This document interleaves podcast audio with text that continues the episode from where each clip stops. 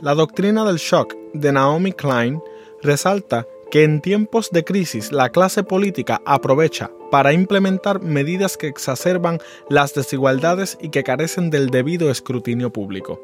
Hoy, en el taxi, vamos a hablar de algunas problemáticas que se han desarrollado y que han sido opacadas por la emergencia sanitaria del coronavirus. Estoy hablando de asuntos como la deforestación en la Amazonía, la violencia de género, los escándalos de corrupción o los asesinatos de líderes sociales. Mientras esperamos que el virus pase, estas problemáticas tendrán repercusiones de gran impacto que no se borrarán cuando desaparezca la COVID-19. Quédate con nosotros, que el taxi acaba de comenzar. ¡Taxi!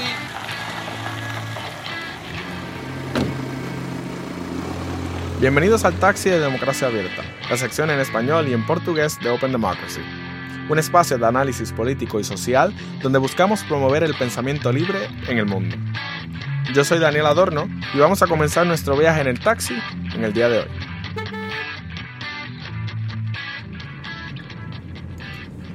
Hemos hablado en los pasados episodios de diferentes temáticas relacionadas con la crisis global de coronavirus y sus diferentes implicaciones en ya sea en materias políticas y sociales a nivel internacional. También hemos tocado el tema del manejo de la crisis en México y en Brasil y en el episodio anterior también estuvimos hablando sobre la desinformación y cómo este es el otro gran virus que ha infectado nuestras sociedades. Pero hoy, en este viaje del taxi, vamos a mirar un poco algunas problemáticas que se han perdido de vista en la inundación de información monográfica que ha representado la pandemia y que representan una amenaza al pluralismo, a la democracia y a nuestra sociedad. Pero antes, quisiera comenzar un poco hablando de la doctrina del shock que mencioné al inicio del programa. ¿Qué es esto de la doctrina del shock? Pues este concepto fue desarrollado por Naomi Klein en el 2007 y establece que en tiempos de shock o de crisis a nivel social, en este caso, pues la pandemia del coronavirus, ¿no? Las élites políticas y eh, en particular sucede mucho en los gobiernos de derecha, aunque no solo con los gobiernos de derecha, claro está. Aprovechan la desorientación generalizada del público y hasta de ellos mismos en ocasiones para proceder con políticas que lo que hacen es profundizar las desigualdades.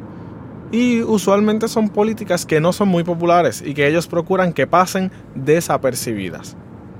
¿Por qué, pueden ¿Por qué deberían pasar desapercibidas? Porque seguramente no, no están en el mejor interés del público en general o además puede ser que no estén en el mejor interés de la situación en el momento, quizás no tiene nada que ver con el coronavirus en, en este caso. En el caso del ataque de las Torres Gemelas en el 2001 se vio en la privatización de la guerra de Irak. También durante el huracán Katrina y la crisis financiera del 2008 esta doctrina del shock se vio en los rescates a los bancos y se sigue viendo en los esfuerzos para batallar la crisis económica y social que está dejando el llamado capitalismo del coronavirus. Pero, partiendo de esto, vamos a utilizar esta premisa de la desorientación del público para hablar de algunas cosas que han sucedido y están sucediendo mientras el público está distraído y acaparado por la crisis pandémica.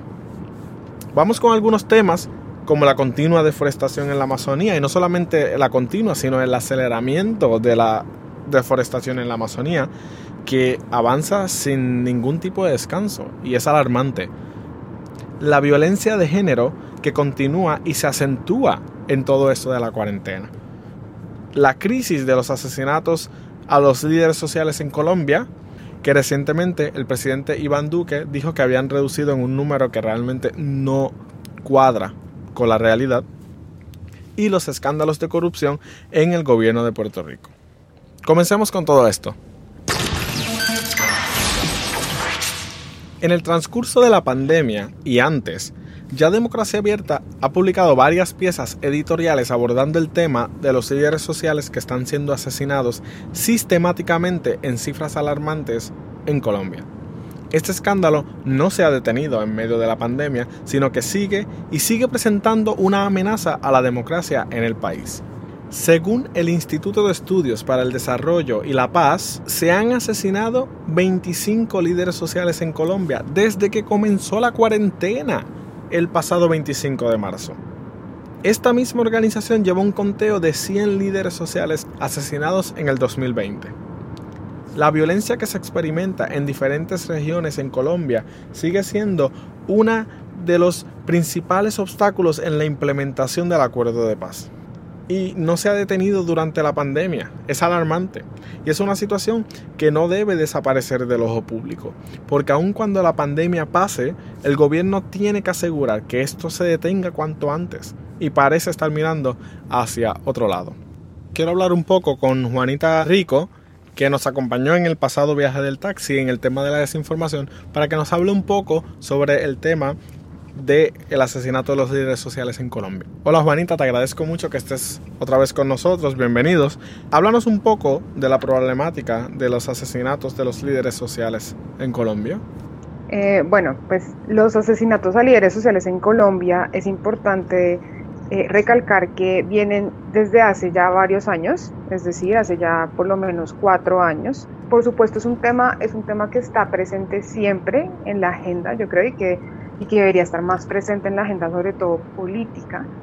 Pero pues las cifras son aterradoras. Digamos que en los últimos cuatro años han asesinado más de mil líderes sociales en el país, que pues es escalofriante.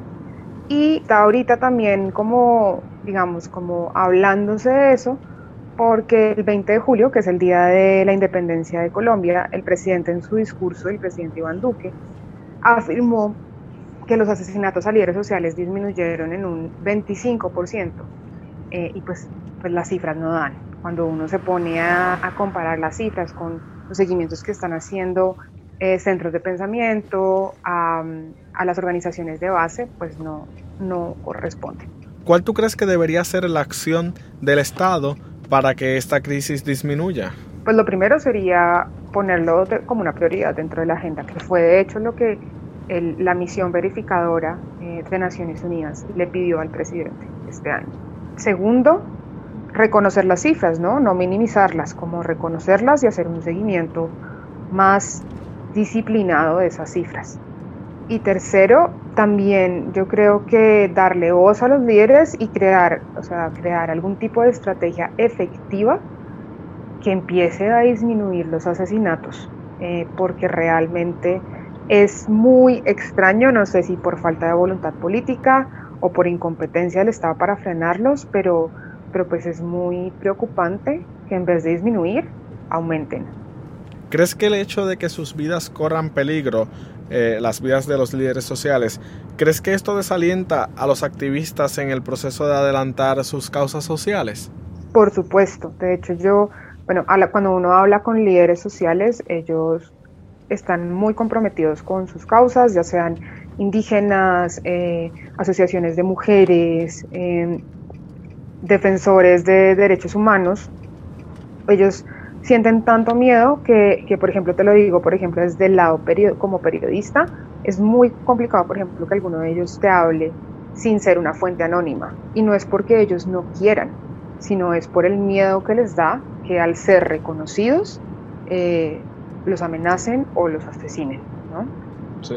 Entonces, sí, definitivamente em, eso afecta su labor y los procesos que ellos desarrollan en el territorio. ¿Cómo afecta todo esto a la calidad de la democracia colombiana y la implementación del acuerdo de paz? Es muy importante que estos procesos se desarrollen bien. Claramente estos asesinatos sistematizados no lo permiten. Y por otro lado está el tema del acuerdo y es pues por supuesto, eh, si no se asegura la implementación efectiva del acuerdo, eh, pues va a haber muchos territorios donde van a seguir sucediendo estas cosas, porque pues uno de los puntos importantes del acuerdo es ese, es que la fuerza pública, que el Estado implemente em, ya sean proyectos o pues por medio ya de decisiones políticas, digamos políticas públicas, que aseguren que todas estas personas que viven en territorios que ya fueron muy, muy, muy golpeados por, por la guerra, eh, estén en paz, ¿no? puedan vivir tranquilamente. Gracias Juanita por acompañarnos en el taxi de Democracia Abierta. Muchas gracias y ojalá pues se sigan hablando de estos temas que son tan importantes. Lo que no logran reconocer es el riesgo a la democracia que representan estos asesinatos, que no son delitos ordinarios, sino crímenes políticos y que representan un intento de reprimir los cambios sociales a través de la violencia. Con pandemia o sin pandemia, esto tiene que acabar, porque la COVID-19 no los va a matar, pero estos líderes, si la situación sigue como va, terminarán muriendo defendiendo los derechos humanos y las transformaciones sociales. Desde que se declaró la pandemia por el coronavirus el pasado 13 de marzo, más de la mitad de la población mundial enfrenta una epidemia igual de mortal, pero silenciosa. Se trata de feminicidios y la violencia de género, un fenómeno que aumenta con el confinamiento que se ha adoptado para evitar la propagación de la COVID-19. Son muchas las personas, en su mayoría mujeres, que han tenido que estar varios meses durante la cuarentena encerradas en sus casas con parejas abusivas. Sus vidas corren peligro y tras el velo de la COVID-19 esto no sale a la luz. Se sabe que los principales casos de violaciones y abusos sexuales corren a cargo de familiares, eh, sea el padre, el tío, el abuelo, hermanos, primos, Incluso niñas y jóvenes han tenido que quedarse en casa con maltratantes y parientes abusadores. Democracia Abierta publicó el pasado editorial sobre este tema y miramos a las cifras del Comité Internacional de Rescate, que muestra un aumento muy dramático en los reportes de violencia de género alrededor de toda Latinoamérica. En países como El Salvador, Colombia, México, Brasil, Honduras, Venezuela y Argentina. Todos han visto aumentos en las denuncias de violencia de género y en llamadas a las líneas directas de los gobiernos. Si bien es cierto que esto es una problemática social muy seria que antecede la pandemia del coronavirus, toda la crisis sanitaria ciertamente ha agravado y creado condiciones óptimas para el desarrollo de estos crímenes, donde el confinamiento que es necesario para evitar el contagio y las prohibiciones de movilidad han obligado a muchas mujeres a quedarse encerradas en sus casas sin escapatoria junto con sus agresores.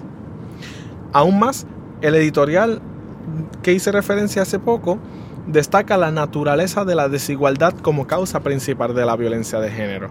Y como ya hemos destacado en episodios anteriores del taxi, si nos ha, si nos ha venido siguiendo la discusión, el coronavirus también su impacto y su propagación ha sido marcado muy drásticamente por la desigualdad. Así que no podemos hacernos de la vista larga y tenemos que ir más allá y mirar detrás de la cortina de humo que ha representado la COVID-19 y tenemos que dejar de ignorar el grave problema de violencia de género que se está viviendo en la región hay que incrementar los apoyos de las autoridades públicas a las denuncias y actuar rápidamente antes de que los abusos vayan a más. Y para movernos ahora a otro tema, algunas organizaciones y expertos adelantaron que debido al bloqueo de la movilidad durante la pandemia, se iba a frenar en alguna medida la deforestación en la Amazonía. Pero lamentablemente esto no ha sido así.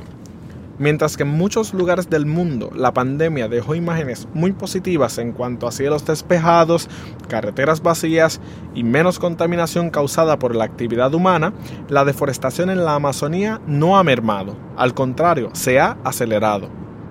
Aunque esto, igual que las otras dos problemáticas, los asesinatos de los líderes sociales y la violencia de género son problemas que ya existían previo a la pandemia, no podemos perder de perspectiva que se han ido agravando mientras la atención pública y mediática se centra en otras cosas, específicamente los estragos de la pandemia global. Eso es muy serio, ya que tarde o temprano la pandemia va a acabar, pero la crisis climática continúa y se agrava cuando llega la temporada de incendios forestales que ya está empezando por ahí y si no se continúa la lucha contra la extracción ilegal, nos seguiremos cargando los bosques y cuando se levante la cortina de la pandemia nos encontraremos en peor situación que cuando comenzamos. Para hablar un poco también de este tema, le doy la bienvenida a Manuela Alibardi, editora para Brasil de Democracia Abierta, para que nos ayude un poco en esta discusión sobre lo que está pasando con la deforestación en la Amazonía. Hola Manuela, hemos estado hablando de la deforestación y cómo está acelerado frente a la crisis del coronavirus, mientras que la pandemia le sirve como cortina de humo para distraer un poco la atención pública. Sí, eh, Daniel, entonces me, me, parece interesante lo que estás comentando, porque en el caso de la Amazonía, en Brasil específicamente, pero creo que en otros países también, que la COVID no es solamente, no funciona como una cortina de humo, o sea, que está pasando algo en la Amazonía que nosotros no estamos prestando atención porque estamos enfocados en la, en la pandemia, sino que la propia pandemia en sí funciona como una herramienta para aumentar la deforestación en, la Amazonía, porque los madereros y bueno y otras personas, otras que llevan a cabo actividades ilegales en la Amazonía, eh, como la minería, los mineros y todo eso, están usando el hecho de que los activistas, las organizaciones que operan en la Amazonía están en cuarentena también, entonces no están sobre el terreno, no están defendiendo la selva y entonces están usando la COVID como una herramienta para aumentar sus actividades ilegales y, y, la deforestación ha aumentado muchísimo en los últimos tres meses. Entonces, al no encontrar resistencia, según dices, tienen camino libre para estas actividades. Exactamente, claro, y aparte los indígenas están muy, muy vulnerables a, la enfermedad, entonces lo que han hecho es aislarse a partes más remotas del territorio y las partes que realmente son más vulnerables a esas actividades ilegales también están como más expuestas, ¿no? Entonces, estas comunidades están en una situación suma cero, porque se exponen al coronavirus y salen a defender sus territorios y si no lo hacen, dejan el camino libre a la actividad ilegal que pone en peligro sus territorios de igual forma. Exactamente, y son comunidades que históricamente no tienen un apoyo fuerte del gobierno y ahora muchísimo más con, con la actual administración que tenemos en Brasil. ¿Qué podemos esperar para esta nueva temporada de incendios forestales en la Amazonía? Eso, ese es otro tema que como los niveles de deforestación están más altos este año en comparación con el año pasado, eh, este año para el primer semestre del 2020 hubo un aumento de 26% de la deforestación. Y eso es para la época, porque ahora ya empieza la época seca de la región, que es cuando empiezan los incendios y como la deforestación aumentó en una época que la deforestación por, por lo general es baja tradicionalmente y aumentó tanto que ahora se espera que los incendios sean todavía más feos por una cuestión de, descontrol en, meses que son tradicionalmente de deforestación baja. Bueno, Manuela, gracias por acompañarnos en el taxi de Democracia Abierta. Muchísimas gracias, Daniel. El último elemento que quisiera destacar en el tema de hoy sobre la cortina de humo del coronavirus son la cantidad de medidas que el gobierno de Puerto Rico ha aprobado sin el debido escrutinio público, aprovechando el desconcierto y la sobreinformación de la pandemia. Y cuando los miembros del gobierno son confrontados por la prensa, alegan que han utilizado mecanismos digitales con la excusa de la pandemia y el distanciamiento social. El gobierno ha aprobado medidas que tendrán repercusiones a largo plazo para la sociedad y todo bajo el velo de la pandemia del coronavirus, entre ellos el nuevo Código Civil, la reforma electoral y un nuevo Código Municipal, todos cambiando la forma y las definiciones de, cómo se manejan los asuntos en el día a día en nuestro país. Hace unas semanas se aprobó el nuevo Código Civil en Puerto Rico, un documento que lleva años en revisión y que representa un reflejo del pueblo en este momento histórico. Y fue aprobado casi casi a, la cañona, como decimos en Puerto Rico, por coerción, sin el debido escrutinio público. Y cuando le preguntan a los líderes de la legislatura, su excusa siempre es que se pusieron en marcha medidas digitales para evitar la aglomeración de personas y el coronavirus y todo esto. Eso no excusa que no hubo el debido escrutinio público. También se aprobó un nuevo código electoral que cambia las reglas del juego para las próximas elecciones el próximo 3 de noviembre, que según los expertos abre la puerta al fraude y a la corrupción electoral. Es increíble y es inaceptable que luego de que se hayan radicado candidaturas, que haya comenzado las campañas y la contienda electoral y ya luego que el andamiaje electoral del país ya está en marcha para el próximo 3 de noviembre, de momento se cambien las reglas del juego a unos meses del día de las elecciones. Es inaceptable, es como empieza un, partido de, de baloncesto y una vez empieza el juego, que ya vamos por la mitad del juego, de momento cambiamos las reglas del juego a conveniencia del equipo que va perdiendo o que va ganando o del partido que está en el poder. Estas movidas son antidemocráticas y representan una amenaza seria a la calidad de la ya debilitada democracia puertorriqueña. Todo esto se da en un ecosistema de escándalos de corrupción en el gobierno, incluyendo investigaciones por parte del fiscal independiente contra varios funcionarios del gobierno, incluyendo a la gobernadora Wanda Vázquez. En este contexto no se pueden hacer reformas tan trascendentales al sistema democrático puertorriqueño. Aprovechando que todo el mundo está pensando en el coronavirus, en la pandemia, en distanciamiento social, en las mascarillas, en cómo protegernos todos, y de momento el, partido en el poder anda cambiando las reglas del juego para las próximas elecciones. Es antidemocrático. En el caso de las investigaciones del panel del fiscal independiente, es el único organismo que está facultado para hacer investigaciones contra funcionarios del gobierno luego de un escándalo de compras a precios onerosos y exorbitantes y a unos precios increíbles ha continuado el desorden en las instituciones del gobierno. Al final el panel determinó que encontraron suficiente justificación para iniciar la investigación en contra de la gobernadora y por ahí ha continuado la historia. En este proceso, la gobernadora ha tratado de interferir en los procedimientos del panel, trató de nombrar a otro fiscal al panel, luego el abogado de la gobernadora alegó que uno de los fiscales independientes había participado de actividades político-partidistas, que esto no se puede hacer bajo las reglas del panel. Y aunque el panel le pidió que someta la evidencia, eh, la gobernadora no pudo probar las evidencias y simplemente parecía una movida desesperada para poder eh, ganar las primarias de su partido en las próximas semanas y al final ganar las elecciones en noviembre. Y todo esto sucede bajo la sombra de la pandemia del coronavirus donde las restricciones de movilidad impiden que se organicen manifestaciones y que los tiempos noveles de la pandemia le dan la excusa a los políticos para tomar medidas inusuales y en ocasiones antidemocráticas. No me sorprendería que en un momento traten de suspender o cambiar las elecciones o moverlas de fecha o hacer algo que va totalmente en contra de los valores democráticos del país. Al final son los mismos políticos los que ponen las normas de distanciamiento social, de usar mascarilla, de mm, prohibir las aglomeraciones y que al final del día se van a hacer campañas, a hacer las mismas caravanas, a hacer los mismos mítines políticos en donde se aglomera la gente, no se usa mascarilla y se pone en peligro la vida de muchos puertorriqueños por estas politiquerías baratas de siempre. Pero bueno, ¿qué podemos hacer? Para finalizar, la crisis pandémica del coronavirus ha estremecido el mundo entero y su final parece cada vez más lejos. Pero mientras mantenemos la esperanza de que todo esto llegue pronto a su fin y que no tenga que morir más personas a causa del virus, tenemos que mantenernos vigilantes de aquellas cosas que están sucediendo entre bastidores y que pueden transformar negativamente el mundo que tenemos que vivir cuando acabe la pandemia. La crisis económica y social post-coronavirus será de dimensiones inauditas. No tenemos idea de cómo vaya a terminar.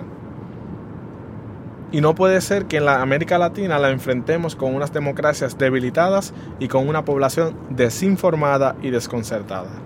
Como mencioné al inicio del programa, en momentos de crisis o de shock, es cuando las élites políticas aprovechan para poner en marcha agendas que usualmente no tienen respaldo popular y sirven para profundizar las desigualdades y aumentar las fracturas sociales.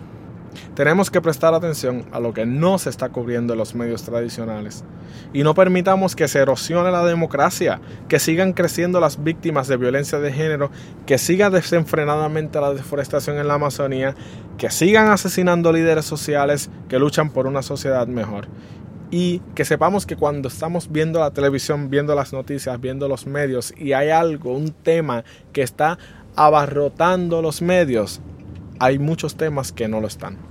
Y esos, esos temas pueden ser aún más peligrosos.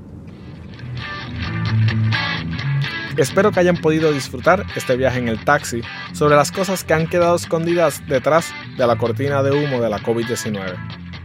Puedes encontrar toda la programación de Democracia Abierta en nuestras redes sociales. ¿Te gustaría escuchar un tema particular en el taxi? Escríbenos en los comentarios.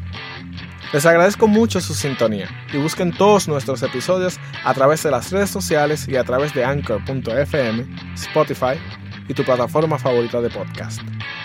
Gracias por viajar con nosotros en el taxi de Democracia Abierta. Síguenos en Facebook, Twitter, Instagram y YouTube.